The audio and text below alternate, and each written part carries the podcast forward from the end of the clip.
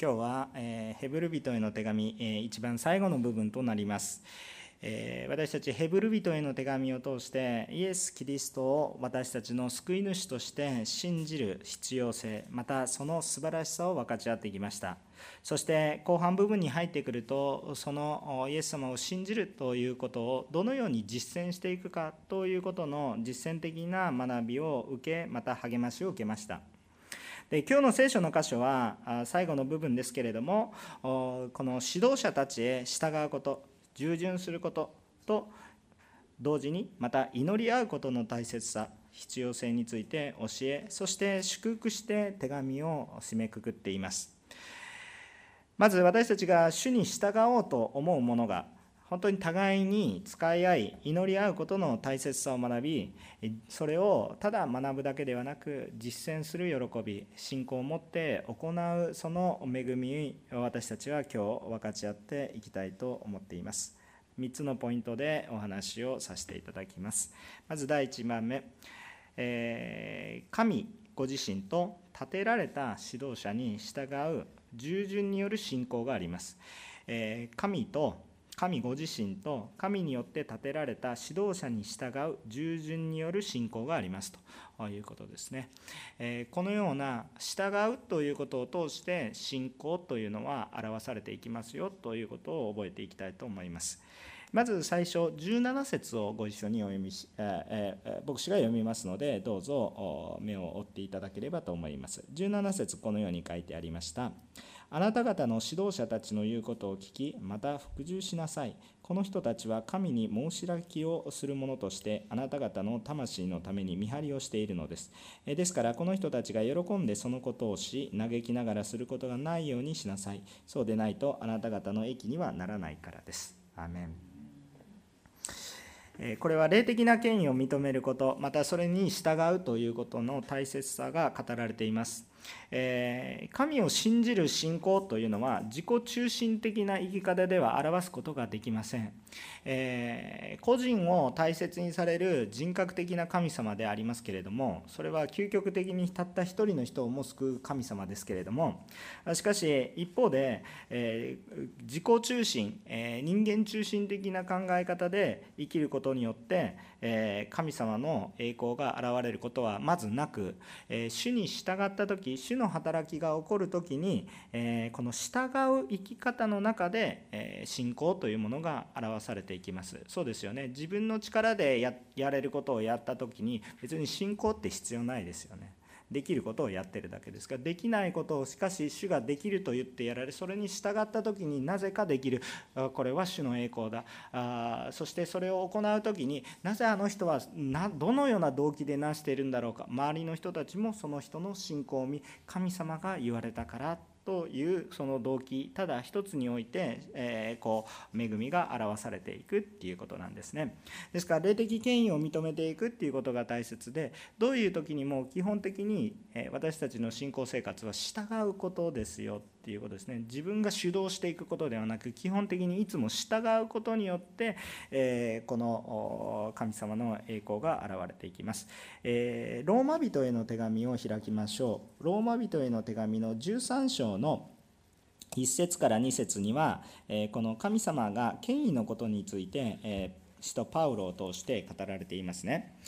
ローマ人への手紙の13章の1節から2節にはこのように書いてあります。ご一緒にお読みできる方はお読みいたしましょう。3はい。人は皆上に立つ権威に従うべきです。神によらない権威はなく、存在している権威はすべて神によって立てられているからです。したがって権威に反抗する者は神の定めに逆らうのです。逆らう者は自分の身に裁きを招きます。アーメン。はい、ということが書いてあります。えーですからまず神様が言われるのはそれが権威どのような権威であってもそれはあらゆる権威あらゆる権力というものを上に立たれるのは神様であり神様がそれを一時的には許して委ねているので、えそれにはそれなりの意味がありますよ。理解できても理解できなくてもそれはそれなりに意味がありますよ。権威には従う方がじゃなくて従わないと信仰が表されることはないんだということを覚えます。ですからこのことを覚えながら私たちは歩まなければいけません、えー、まず大前提としてしかし一番の権威者は誰かって言ったら先ほどのローマ人への手紙に書いてあったように一番の権威者は権威を与える方ですね。権威を受けたものではなくて権威を与えた方。権威を与えるのはイエス・キリスト。したがってこれは神ご自身に従うということが何よりもまず優先されます。これが大前提ですね、えー、このことを私たちは忘れてはいけません。これは当然人よりも優先されます。当然のことです。したがってリーダーが主に逆らうことをする場合は神が示されることに従うべきです。使徒の働きの5章の29節という聖書の箇所をご一緒にお読みできれば感謝ですね。使徒の働きの5章の29節をお分けください。えー、まあ、一節だけなんですけれどもちょっと全体の流れの話をすると時間がかかりますので、えー、まあ、一つだけこの、まあ、迫害といいますかピンチの中でペテロが信仰告白をしている聖書箇所です。このように書いてあります。ご一緒に3はいしかしペテロと使徒たちは答えた人に従うより神に従うべきです。アーメンですからこれはもう本当にこの通り御言葉の通りです。すべての権威、すべての権力に従うべきでありますが、基本路線はそうですが、本質的には人に従うべきことよりも神に従うべきですよ。しかし神に従っているとその許しの中で行われている人にも従うべきですよでも明らかにこれが反抗している時反対している時には神は優先されますよこれはもうそのあまり悩まないでいい話だと思います。優先順位はいつも神様にあります。ということです。ですから誠のリーダーはイエス様以外にはありません、えー、教会の頭はイエス様です。牧師が教会のリーダーではありません。教会のリーダーはイエス様です、えー、この霊的なこのこの状況において牧師も一般信徒もありません。伝道師も副牧師もまた宣教師もありません、えー、直接的なリーダーはイエス様であり皆様にダイレクトに語られます、えイエス様と神様との間に、え、誰か他の仲介者はいらないんです。実質上主が直接語ってくださいます。あそれをじゃあなぜ牧師とかリーダーはいるのかって言ったらそれを手助けしてるだけです、訓練したりそれを見ることができるようにしているだけです。その間に割って入ってるわけではありません、えー、その人を通さないと神の恵みが下ってこないわけではありません。しかしその助け手を通して私たちはもっと神様に近づくことができるのは間違いないので、えー、神様がそのように使えるものを立てられたんだということです。これは受け入れるべきです。えー、しかし、えー、教会の中で何かヒエラルキーがあるわけではありません、えー、皆が霊的にはそんなに変わらない状況です。しかし役割を主が与えておられるということは一方で認めなければいけませんということですね、えーまあ、このようにですね、主イエスは私たちのリーダーで、主イエス以外のリーダーはないわけなんですが、ただしこの主イエスご自身が一人で働かれることを望んでおられないんですね。あのご自身で全てのことをされますが、えー、何でも神様がするから私たちは何もしなくていい何も従わなくていい何にもロークする必要はないと言っているわけではなく一緒に生きたいんですね。一緒にしたい。一緒に分かち合いたい。苦しみも喜びも共に分かち合いたい家族だからそのように思ってくださっているわけですね。ですからイエス様一人で何でもできるんです。正直に言うと。しかし、えそれよりも弱いものでさえも一緒に主の働きができる方がはるかに栄光が大きいんですはるかにすごいことなんですね。自分で一人で何でもかんでもやってしまう方が正直言うと楽ですけれども自分が多くの人たちと一緒にやった方が明らかに栄光があるわけですね。一人だけ孤高の存在でいるよりも多くの人たちと一緒にそして神様の栄光をその人たちが同じレベルで崇めることができたらはるかにその方が大きいわけですよね。弱い者ができないことができるようになってる方がはるかに素晴らしいことなんですね。ですから神様はこの弱い私たちをあえてリーダーに立て用いることによって神の栄光を表します。できる人ができただけです。ごいねっていうけれどもそれはそれだけです。でもできる方がいらっしゃってでもできないものまでもできるようにしたらこれはレベルが違うんです。この素晴らしさのレベル。もできる人がやってるだけだと私と関係がありません。頑張ってくださいということです。しかしあなたがそうなりますよって神様は言ってそれを喜ばれる。まるで親が子供が成長していくのが嬉しいように神様の喜びとなる。だからイエス様がリーダーでイエス様がだけに従っていればいいんですけど主は同労者を求めておられて弟子たちを作り教会を据えられたわけです。神様はイエス様は人と共に生きられます。共に生きられます。イエス様だけが孤高の存在でいらっしゃるだけ。共にいてくださいます。イエス様は私たちのうちに来てくださいます。ですからその人を通して信仰の励ましとして使えるリーダーを与えてくださったんですね、えー、単なるリーダーでこの人だ言うことが全て神の言うことだではなくてその信仰の助け手として使えるリーダーを私たちが与えられているんだといういうことですそういう意味で霊的な権威はありますかありませんかと言ったら明らかに立てられます。だから指導者に従いなさいという表現をするんです。でも私が皆様より何か権力が大きいとか偉大だとか立派だとかそういうことではありません。一人の人としては一人の単なる罪人であり弱さを抱え愚かなものです。しかし主が与えられた責務がありそして皆さんに使える役割があるということですね。でここでもう一つ私たちが覚えておきたいことがあります。私たちは自分たちの力だけで主を信じられると思ってはいけません、えー、もう一回言います。私たちは自分の力だけで主を信じられると思ってはいけません。それは傲慢なことです。主イエスがこの世に建てられたのは一人の人っていうよりは教会ですね。教会を建てられてそこには意味があります。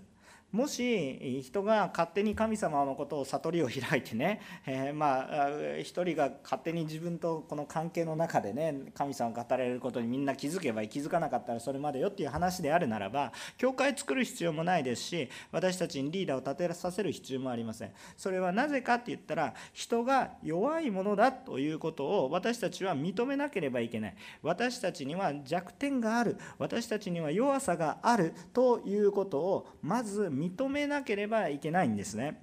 えー、なので、えー、私はイエス様の話を聞いているから大丈夫です、えー、100万回こうちゃんとメッセージを聞いていて多分その通り理解しているから大丈夫です。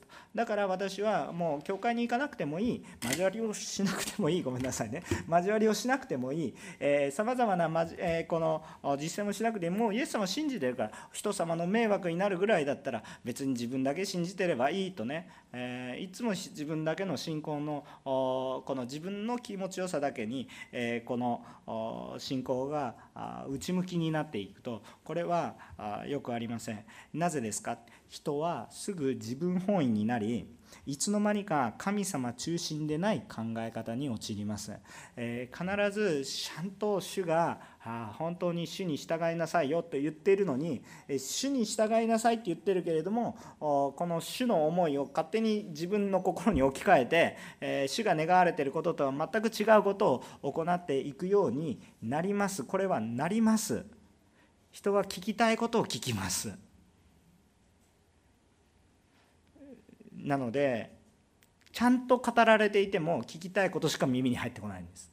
だから本当にやはり一緒に礼拝をし分かち合い神様と一緒に同じ恵みに預かっていく時にああ自分が思っていた枠よりもはるかに大きな恵みを与えてくださってるし私が生きているこの信仰生活にはズレがあるなっていうことに気づかされるんです。そのためにリーダーを備えておられるんだということです、えー、今日皆さん礼拝を一緒にしていますが自分本位な礼拝ですかそれとも神様中心の礼拝ですか自分本位の礼拝だとだんだん礼拝が楽になります。神様中心の礼拝だと私たちには緊張感が生まれ基本的にはものすごく喜びが湧いてくるのでいつもなんかこう厳しくなんか訓練訓練というそういうだけじゃないんですけども喜びと解放と本当に嬉しさが溢れてるんですけどでもいつも何かチャレンジを受けます。どうしてですかって簡単です。私がまだイエス様のようではないからです。単純な話ですけれども。イエス様は私たちがイエス様のようになるだからクリスチャンでしょ。イエス様のようになることを望んでおられますが私たちには弱さがありますね。だから恵みとともに訓練と使命を見せておられますが今日やっぱり示されるわけです。礼拝をしているのにもかかわらずいやもうこれで私はパーフェクトだと思ってる人がそれいたらそれはそれこそ間違いでしょ。主の前に示されることがあって今日新しい今日一つ本当に悔い改めたいことがある。そして神様の前に従わないといけないことがある。私は権威に逆らっていることがある。あしろと言われてるのに耳を塞いでることがある。あれはなんか偉そうな人が偉いことを言ってるだけで私には関係がない。あの人は嫌いだから従わない。けれども神様の視点を持って考えるならばやはり従うことによって信仰が表されていきそして神様の視点では私一人が変えられていくこともそうだけど神様の視点から見ると私一人もものすごい問題がある状況ででも神様の視点を持つと私を通して多くの人に祝福を与えたいと思っているのに何をしてるんだっていうチャレンジを受けるんです。自分は悪いもので満足している。けれども神様はもっと良いものもっと素晴らしい技。そして神様の視点を見るならばいやただただもっともっとと求めているんじゃなくてね不必要なことをただただ贅沢にもっともっとってまあ豊かな方なのでそういう表現になるんですけどしかし神様の視点から見ると一体どうなるかって言ったらそれは一体どうなるかって言ったら多くの人が滅びに向かっているのでもっともっとではなくもっとしないと本当に多くの人が滅びてしまうよ。そっちを見てるんですね。何かもう溢れるばかりに贅沢になっていくっていうよりも豊かに与えそれが流れていかないと流れていかないと多くの人たちが滅びてしまいますよってそっちを見てるんです。必要最低限でも満たすためには多く今こうたくさんの支援が必要なのに私たちがその支援の入り口を塞いじゃってるみたいな感じなんです。だからここがバッと開いてドンと流れていかないといけないっていうなんかだんだん関西人みたいになってきましたけど あのあの本当にそういうことが開いて本当に豊かに流れていかないとこれは豊かさがあることなんですけれども豊かさがあることなんですけれども入り口としては豊かなものが流れていくわけですけれどもそれが行き渡っていくと本当にいやもう乾いた地に水が染み込んでるもうカラカラの状態なんですよ。それが流れていかないとカラカラの状態なんですよ。放っておくと枯れてしまうし死んでしまう。そのような状況が私たちのビジョンとして見えていないといけないんですね。だから神様は私たちをリーダーとして備えるんです。でまずはあ私たちの弱さを知り互いの魂を点検していくっていうことが重要です。私たちのこの信仰生活っていうのが自分中心ですか自分本位ですか？それとも神様中心になっていますか？まずこれを思い思ってそれを自分の力で直すことができますか？っていうと直すことができるんだったらもっと素晴らしいことになってますね。別にこんなメッセージしなくてもいいわけですね。私自身もそうですが自分の弱さを知り互いに魂の点検をしてもらう励まし合うそのことが私たちに必要です。ですからそのことを私たちが受け入れていかなければいけませんそしてまず主の共同体を考えるまあもう教会とかイエス様を信じている共同体のことを考えるとまず立てられたリーダーは人々のつまずきようにつまずきになるようにではなくつまずきを与えてしまうようにではなく従いやすいようにちゃんとリーダー自身が主イエスに従っておかなければいけません。また同様にその従うリーダーに属する人も主イエスとそれに従うリーダーに従うべきです。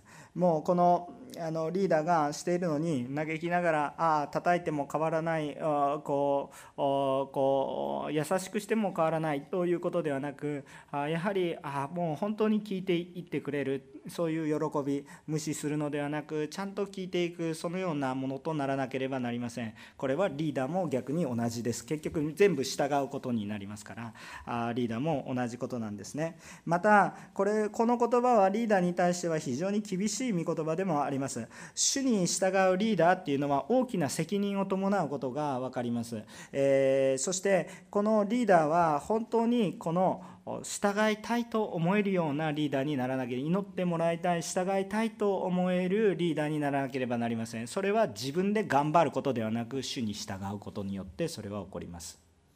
本質的な話ですよね。自分も従っているからあなたも従いなさい。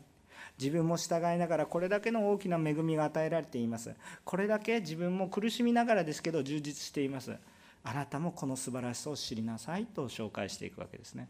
これはもう実践していますからだから伝えることができます。体験しているので伝えるということです。別に自分で何かを作り出していくわけではないので伝えることはできますね。ということですね。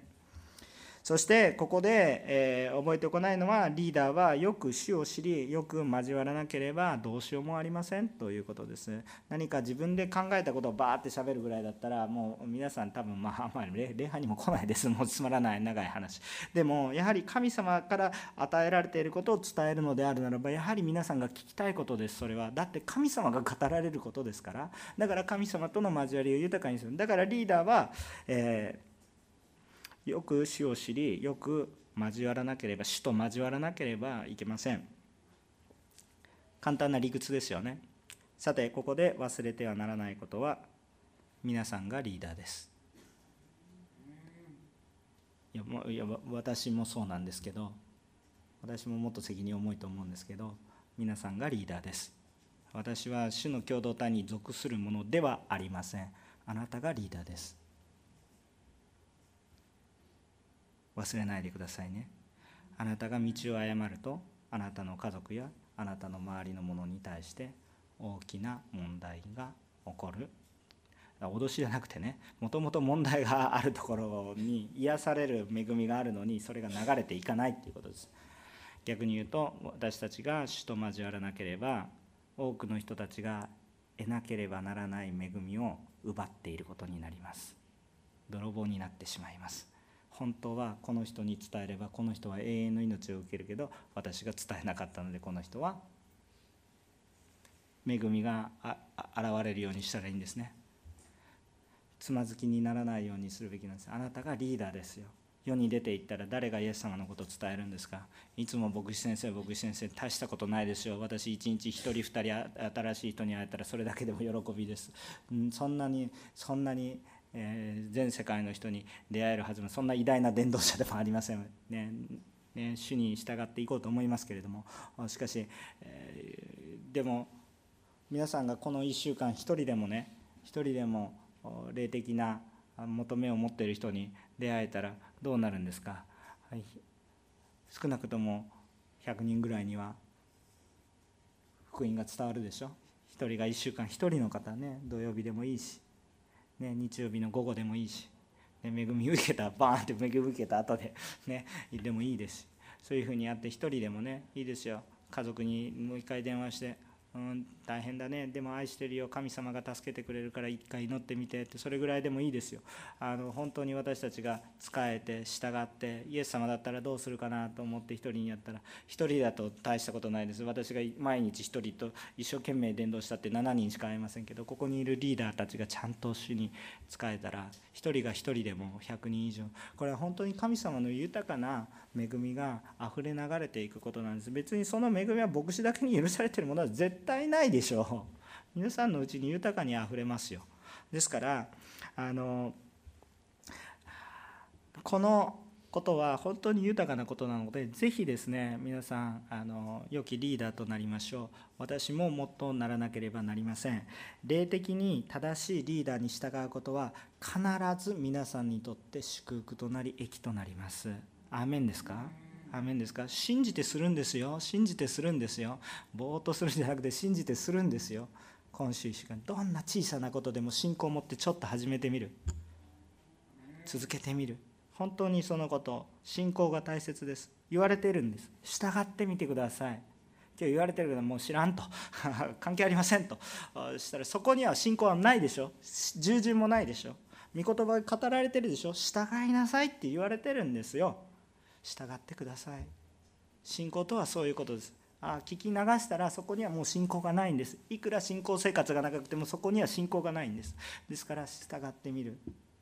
信じてやる。霊的に正しいリーダーに従うことは必ず皆さんにとって益となります。約束します。これは聖書が約束してます。でここでただしちょっとフォローアップを入れます。皆様の心の中におそらく芽生えている疑問の多分私も疑問が湧くだろうなと思ったからこの心の中に芽生えているだろうと思う疑問に対して一つだけお話をします。それは正しいリーダーについて御言葉通りに従うことっていうのはまあ皆さん今話した通りなのでそんなに疑問はないでしょう。問題は人は過ちを犯すものです。人は過ちを犯すものです。したがって、霊的なリーダーであっても人であって、また過ちを犯します。これは犯さないリーダーはいないということを正直に申し上げます。でこのリーダー聖書に出てくるリーダーもイエス様は別としてイエス様は過ちがありません。イエス様は別として全ての人のリーダーは必ず過ちを犯しています。パウロであってもそうだしやっぱり失敗はある。間違うことがあります、えー、霊的なリーダーであっても本当に死を求めてあるリーダーでもそうです。であるならば世の世の中のリーダー会社の社長とかね、え大統領だとか そういう人はなおさらのことです。なおさらのことです、え立派な人たちでしょう、ね、リーダーになれるぐらいの人たちだからみんな立派で尊敬できる人たちです基本的には。でもじゃあ罪がないかって言ったら別問題でそれはもう少し大きな問題ですね。人間のこの力でどうこうできる問題ではなく必ず失敗は起こります。完璧主義を人に求めてはいけません。人をあまり陶酔して信じすぎてもいけません、えーえー、じゃあリーダーが誤って誤ってるってごめんなさいじゃなくて間違っている時にそのリーダーに属している者たちはじゃあ一体どうしたらいいのかっという疑問に必ず皆さん世の特に皆さん世に使わされてるからたくさん世の中のリーダーの下にいるでしょ？学校の先生もそうですし会社の上司もそうですし。ひょっとすると家族の中でもそういう権威の中の問題があると思います。父母夫。そういうようなものの中で傷を受けている方も多いと思いますね。ですからこのことについても少しフォローが必要かと思います。基本はいいですか？基本はちょっと結論から言うと単純なんですが結論はどちらにも従いなさいっていうことが結論です。結論はね。でもちょっと意味意味意味わからないでしょ？間違ったことに従うんですかっていう感じになります。けれどもいいですか？これはどちらにも従うというのが結論で最初に語ったそれでも主の方向性を持って主に従いなさい。でも権威をバカにしたり軽蔑したりそうすることではなくちゃんと主に従うけどその権威にも従いなさいということです。モデルがちゃんと聖書の中には書いてあります。モデルがあります。私たちの試練は私たちが初めてではなくて今全ての人に語られているような内容なんです。これはもうみんなこう語られていて脱出の道も備えてくださってるんです。ちゃんと前例があります。えー、どちらにも従うモデルは端的に言うと例えばヨセフのような人です。これちょっと聖書的な知識が必要で全部話してると時間がないんですけれども簡単に言うと外国で偶像礼拝の地でも主によって用いられた人たちです。この人たちは王の権威の下で働きました。けれども神様を礼拝し続けました。そしてこの国に本当に役に立つことをしたので信仰が妨げられませんでした。むしろ王様がこいつの言うことは全部なしなさいということで許されたヨセフのような人です。また補修期国が滅びて国が滅ぼされて、えー、その奴隷として引き継げられて、えー、こう他の国に連れられていった時代、えー、もう国もありません。自分たちの神様を信じるなんていうことは全然言えません。その時代に活躍したダニエルのようなそのような模範があります。これは一体どういうことでしょうか？あんまりにも優秀だったので、えー、当時奴隷であったのにもかかわらずあまりにも優秀だったからどんどん権力が増していったんですよね、えー、ですからそのことによって他の人たちから疎まれて妬みを受けて、えー、罠にはめられて、えその偶像礼拝をしないと全てのものはま死刑にされますよって簡単に言うとそういう法律ができたんですよ。でこれは王様はこう自分に陶酔してますからもうこう喜んでそれやるわけです。もうそうだろうなって王の命令だからみんな従えみたいな感じでやるんですね。越に入ってる喜んじゃってるわけですよ。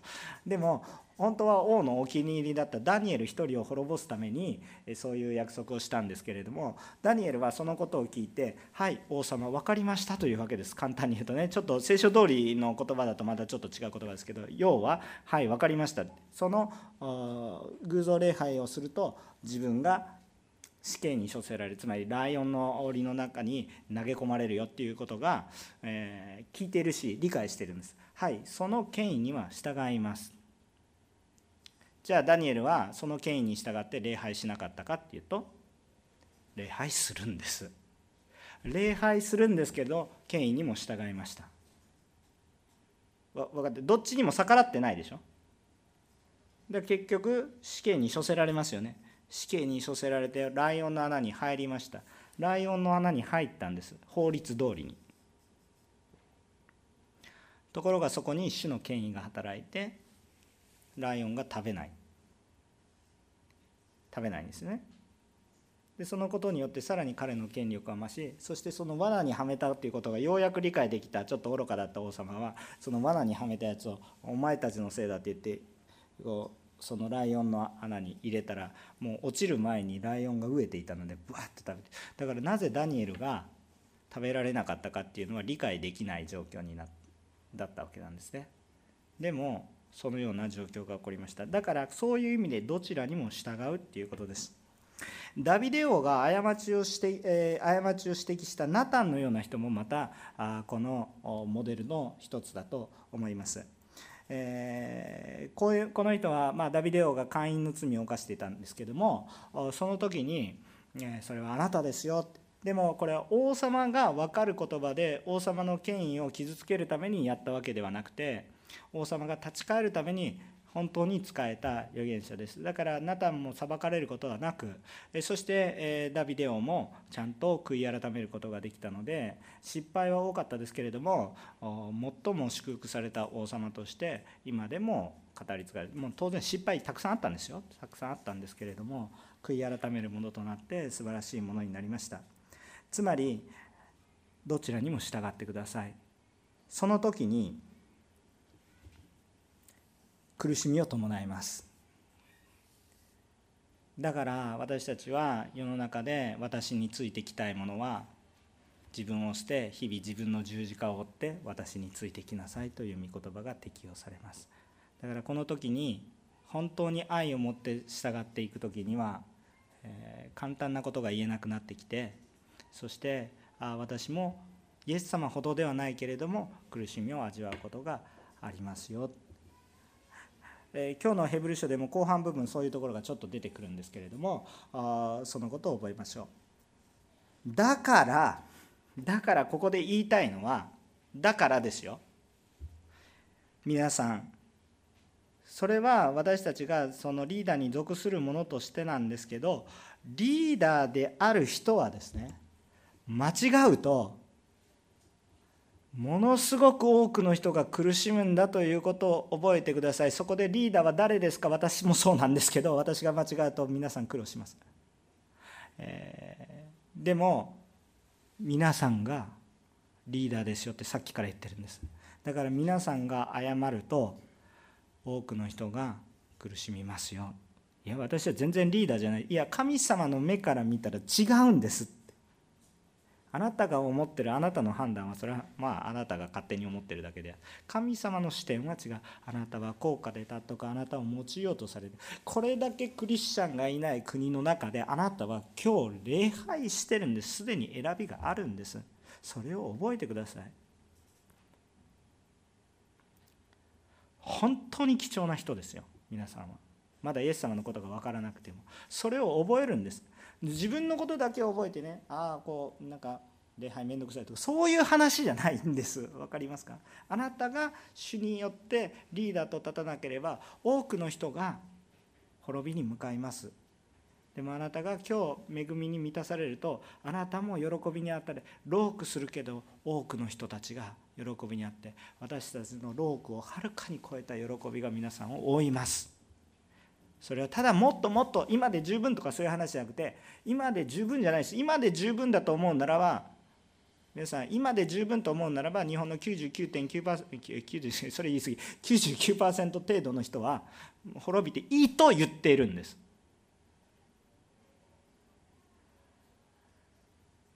そそういうことです。でも滅びても心痛みません。私は私ですからって言ってることです。それが本当に主の御心ですか？っていうことを私たちは覚えたい。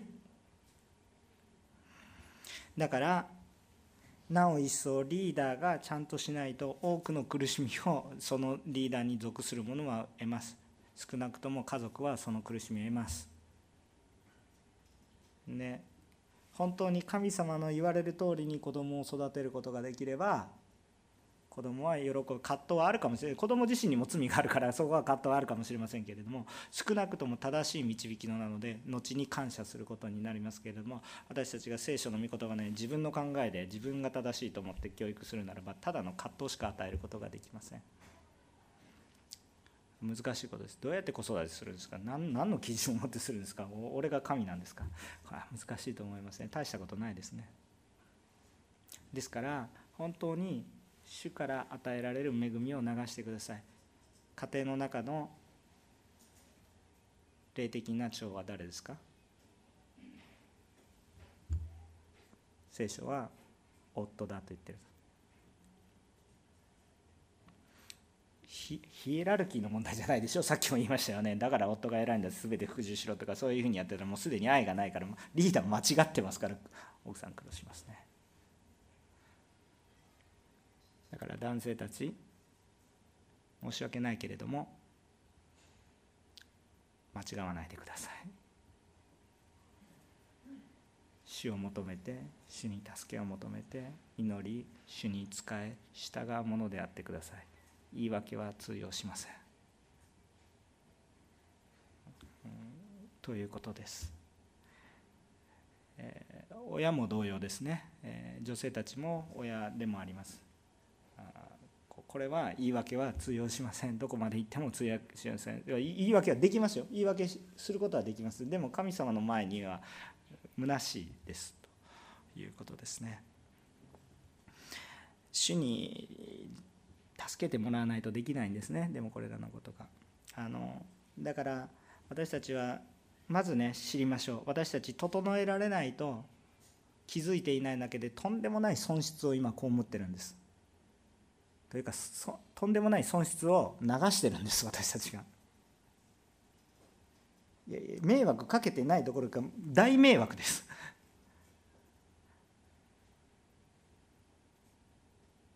でもじゃあ自分でちゃんとしないとって思うんですけどやってみてください。もうできできませんってなるんです。もうもうやったら分かる。どどうやったらできるんですか？やろうとしました。できませんでしたってなる。じゃあどうなんですかって言ったらだからこそ主に助けてだからこそ主の前に行く。だからこそ悔い改める。悔い改めると自分の力で何とか自分を無知叩いて何とか自分をまっすぐ立たせようってこれ違いますよ。これは自分の力でやってます。それは立派なことですけど自分を変えることはできません。主に助けてもらった時に変わります。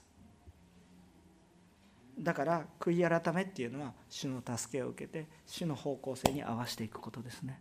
主が見えなかったらそもそも合わせられないし主に合わすこともできないから主によって助けてもらって合わす。もう悔い改め。ギブアップ主を助けてください。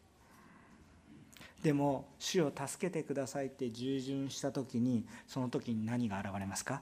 神の栄光があなたを追います。どうだ？気づいただろう？私は本当に良いものをお前に与えてるだろうって実感できます。従った時に。これは従わないと体験できません。信仰だから。えー、そうなんだじゃあ先に見せてください。これ従ってないでしょ？だからないんです。従った時に見えるものです。それね。神様の栄光が従順を通して表せるもの。従順従うことを通して神の栄光を表していくものと私たちはなりたいと願います。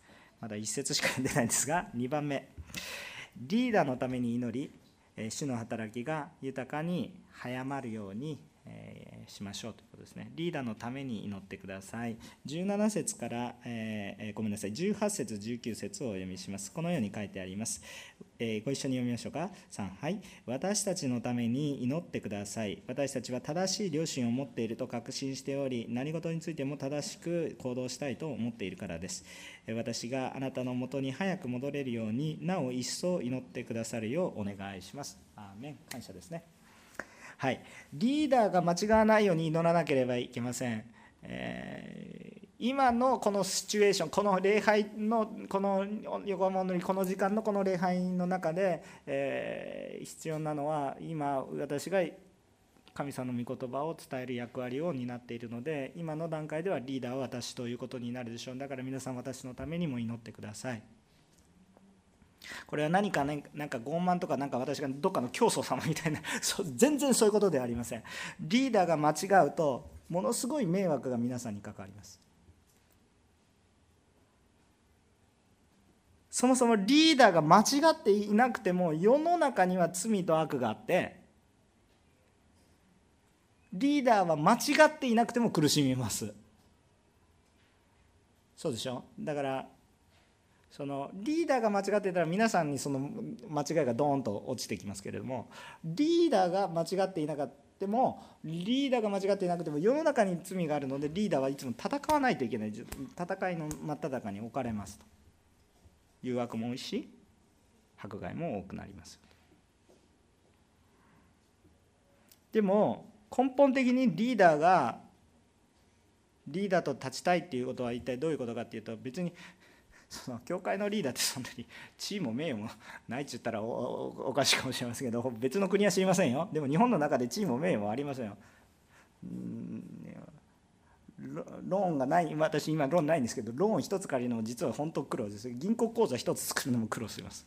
あなた何してるんですか？無職ですか？みたいな。牧師牧師って職業なんですか？なんかねもう本当いろいろ大変です。もう税金を納める時からもう本当に大変。いろいろ手続き踏まないといけ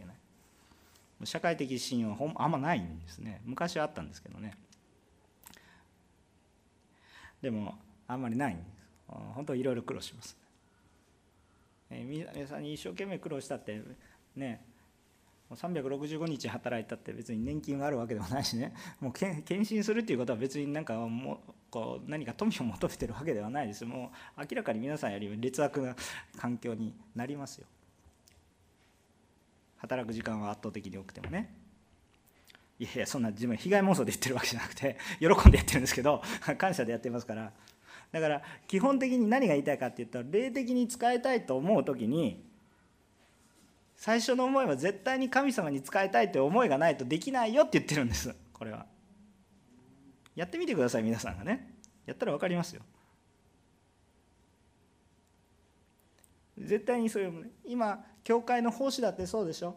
何か立派なものを得るっていうよりもむしろ捧げていくことの方が圧倒的に多いでしょ。でもその中で喜びがあふれること変えられない喜びがあるでしょ。本当に喜びがあるでしょ。永遠の命主と共に生きている。あなんか取られてるんじゃなくてむしろ与えられてるっていう感覚があると思いますね。もう私もそうですよ。でもねやっぱり戦いの中に置かれるんです。一人の力では絶対に打ち勝つことができません。あのどんな偉大な牧者でもどんな偉大な伝道者でもどんな偉大な宣教師でも必ず祈られてます。パウロであっても。このヘブル書の著者がパウロかどうかは分からないんですけれどもしかし立派な人だったと思います。信仰的な人だったと思います。でもこの人も私たちのために祈ってくださいって言ってるんです。あれその人たちが祈るんじゃないですか？もちろん祈りますよ。後で出ますから。それは後で出ますけど。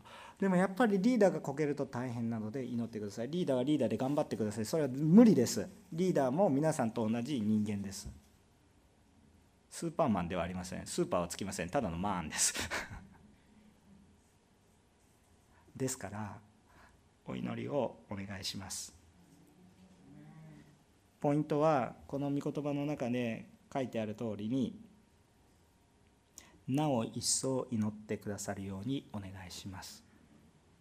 なお一層、まあ、祈ってますよ。大丈夫ですよ。じゃなくて御言葉に従う時にどう書いてあるか。なお一層祈ってください。と書いてあります。のでその通りにお願いします。単純になお一層です。時間も質もということです。人の人数もということです。祈り始めてください。今日からですよ。今日から。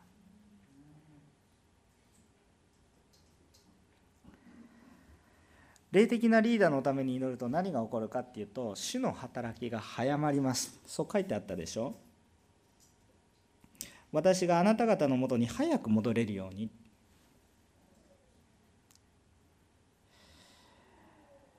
何かの理由でですねこのヘブル書の著者は不明なんですけどパウロだと考える人もいる部分でもあると思います。これはパウロが捉えられていたことがあるからです。何とかして祈っていただけると少しでも早く皆さんのところに戻ることができるんじゃないかっていうふうに考えることができますね。でもはっきりとは分かってないので断定しないんですが、えー、何かこのヘブル書の著者は共同体に戻れない苦しみに今出会ってる。困難の中で戦っている状況だから祈りを要請しているんですね。信仰の励ましを捨てるとともにこの人は信仰が励ませることのできる人です。できる人ですけどでも私のためにむしろ祈ってくださいってお願いしてるんですね。だから霊的なリーダーのために祈ってください。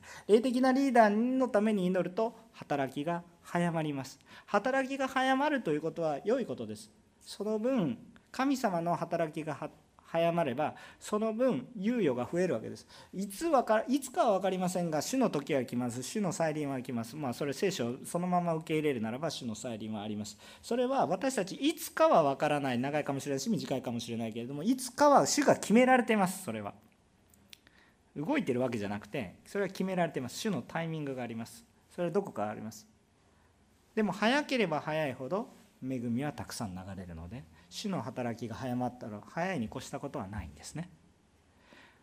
主を信じるのは明日からでもいいか明日でももちろんいいかもしれないですけど明日はどうなるかわからないので早くもう主を信じるんだったら早く信じなさい悔い改めるんだったら明日からではなく今日です今ですということですね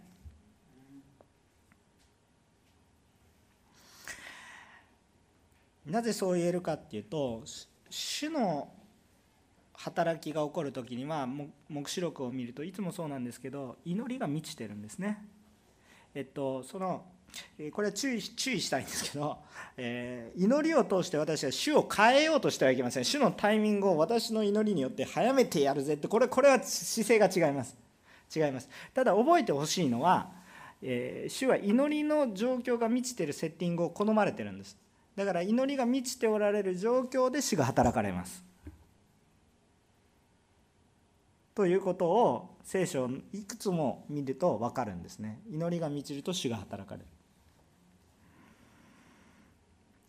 でもそれは私たちの努力でうんぬんということではないんだよということもちょっと注意しておかなければなりないんですけど、えー、主は祈りが満ちると働かれる。祈りが満ちている状態で働かれるのを良しとされてるんです。だから主権とタイミングそれをどのようにするかそして何をされるかそしてその時はいつなのかは全部神様のものですけれども神様のものですけれども少なくとも私たち一人がまず祈り始めるならば主は喜んでくださっているという状況は間違いないんです。分かりますか？だからこのような御言葉を通して私たちに迫りを与えてこのようなチャンスを与えてくださっているのも主ですよ。だからそれに応えるものでありたいと思うんです。まさに従うという信仰ですよね。なお一層祈ってくださいますようにお願いいたします。世に対するリーダーとして教会が建てられています。だからなお一層牧師だけじゃなくて兄弟姉妹のために祈るものであってください。それは時間も質もそうですよ。どちらもそうですよ。人数もそうですよ。なお一層。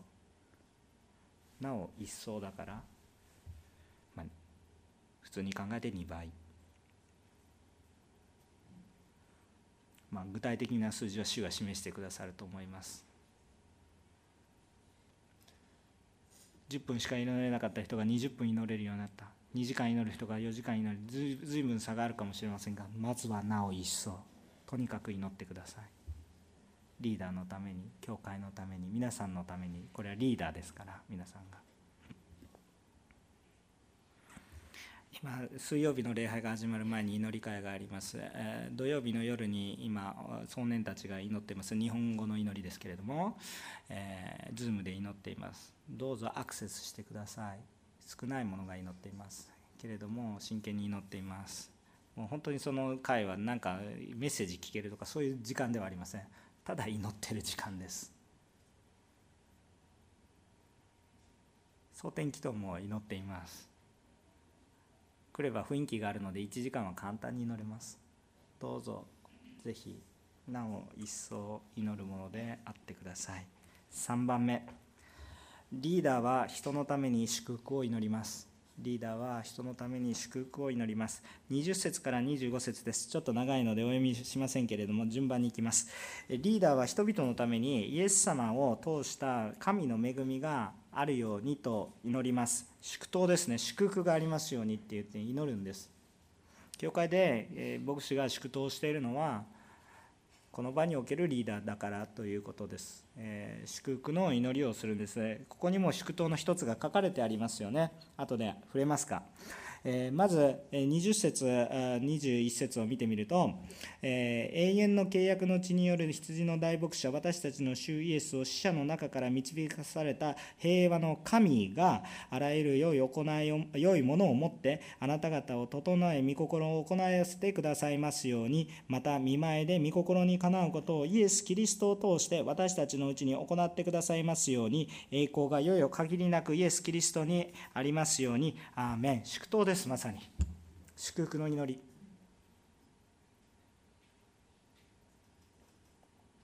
リーダーは人々のためにイエス様を通して神の恵みが豊かにあふれること。そして人々の行いが変わり神様の御心が行えるように祈ります。祝福の祈り。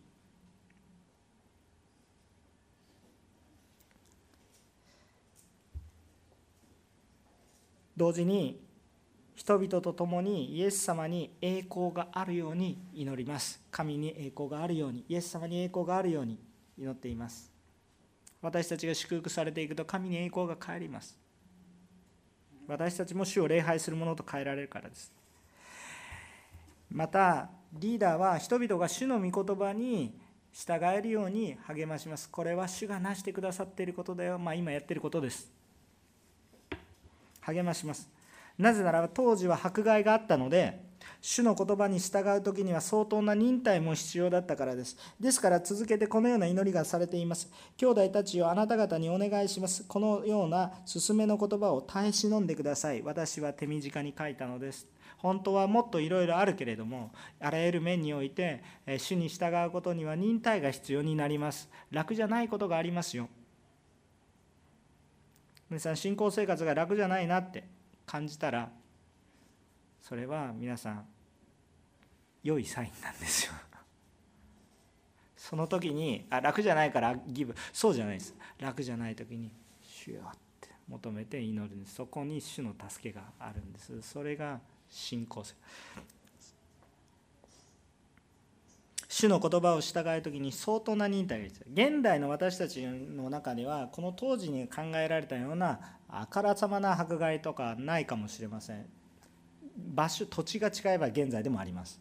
けどもおそらくここにいらっしゃる人の身近な国々ではないかもしれません。でもちょっと身近な国に行くとあります。今でもあからさまな今一番迫害が強い国も近くにありますね、えー、そういうふうな状況がありますだから状況が変わればそうなんですけど今ここで礼拝している人の日常生活の中で明らかな迫害とかないかもしれませんしかし忍耐は必ず必要ですどのような状況の中でもまずは一番大きな自分の内側これが一番大きいことでもその中で起きてくるまたは周りの明らかなものじゃないけど見えないプレッシャーと戦っている人います。こっちの方が厄介だとも言えます。明らかにこう攻撃してくる人に対しては盾を持って防げばいいわけですけれども明らかに悪口を言ってくる人に対してはノーと言えばいいわけですけれども見えないプレッシャーがあります。これは戦いにくいです。見えてないのでどう立ち向かったらいいかわからないです。見えない無視だとか見えない偏見だとかそういうものによって戦っていて何かイエス様を信じることを恥ずかしく思わされるような戦いです。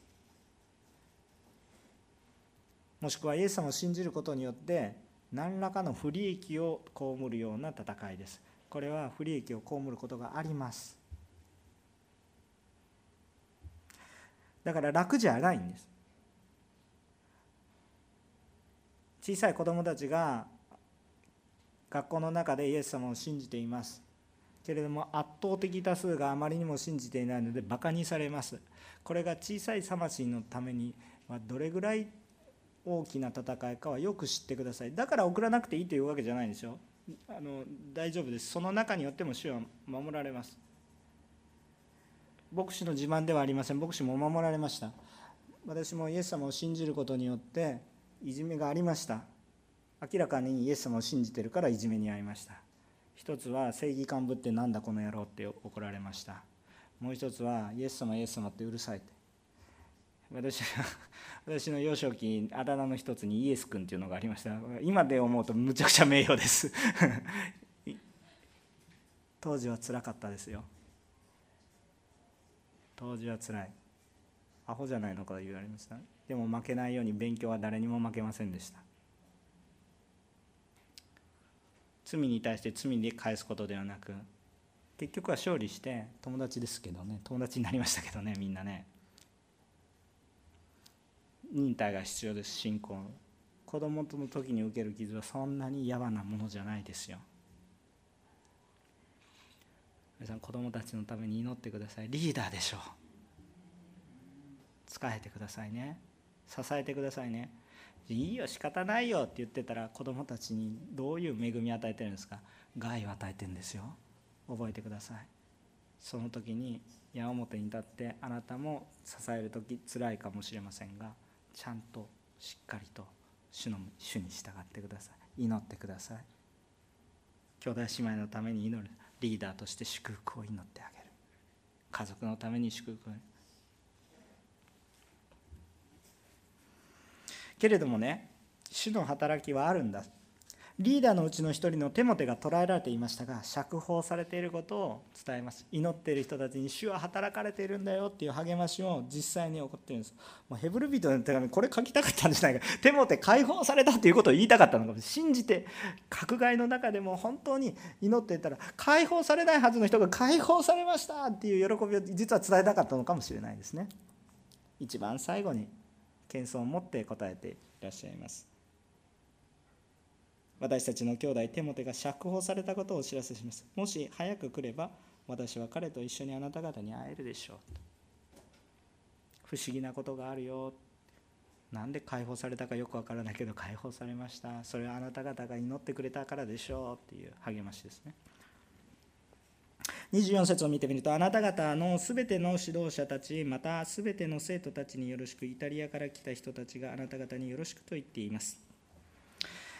リーダーたちと生徒たちが互いを覚え挨拶するようにしていますね。覚えてください。多くのリーダーたちを覚えてください。多くの生徒たちを覚えてください。またイタリアから来た人たちもそうですよ。当時イタリアっていうのはユダヤ人に対する迫害があったわけです。えー、使徒の働き18章の2章開けなくても 開けてもいいんですけど開けても開けなくてもいいですけどアクラとプリスキラっていう人がコリントでパウロと会っていますその時に来たのがイタリアつまりまあローマからローマの中でユダヤ人を退去させるっていうこう、まあ、人種差別があったわけででその時に、まあ、多くの人たちが逃げてきてイタリアのそのイタリア半島から逃げてきてコリント、まあ、あのマケドニアの方まで降りてきたっていうような出来事があったわけですよね。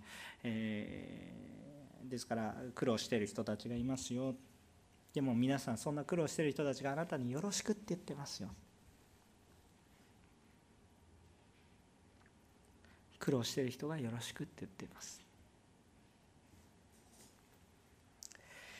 えー、最後にどう締めくくってるか恵みがあなた方すべてと共にありますように恵みがあなた方すべてと共にありますようにすべては主が与えてくださるものだ。すべては主のものだ。すべては恵みだとして手紙が閉じられています。リーダーは主の恵みが人々すべてにあることを祈ることです。具体的に目の前にある自分に属するもののためにまずは祈りましょう。結論的な話です。私たちが主イエスを信じる者として従うことと祈ることが最後に示されました。祈ることに従いましょう。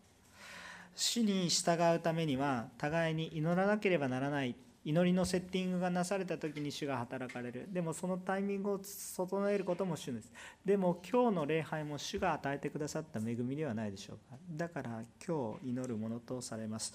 私たちは自分の視点ではなく神様の視点に立ってよう見ましょう。自分の救われる自分の得るものばかりを求めていたらもっと祈らないと面倒くさい。そうかもしれません。けれども主が見たら目の前に今沈みゆく船に乗ってる人たちがいて祈らなければ声が届かない。その中にあってまあ沈んでいけばいいよって傍観してるんでしょうか。主の視点を持ってください。そこに私の愛する人が乗っている。